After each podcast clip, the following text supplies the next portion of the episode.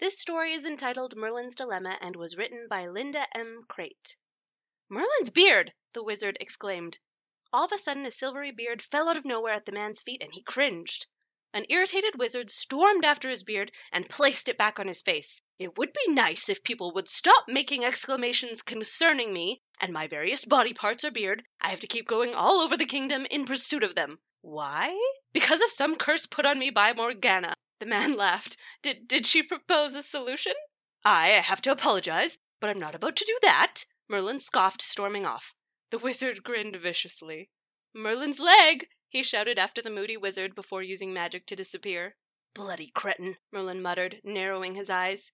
However, after months of the aggravation of having to hunt down his various body parts, beard, hair, and uh, even undergarments, Merlin had finally had enough. Morgana, he cried, I apologize. You were right and I was wrong. Good, the witch smiled. I will remove the curse, but first things first. Merlin's beard. She snickered as the beard fell away from him, grinning mischievously. The wizard sighed, knowing he could say nothing if he wanted the spell reversed, but he privately felt that Morgana was the most insufferable woman he had the displeasure of meeting.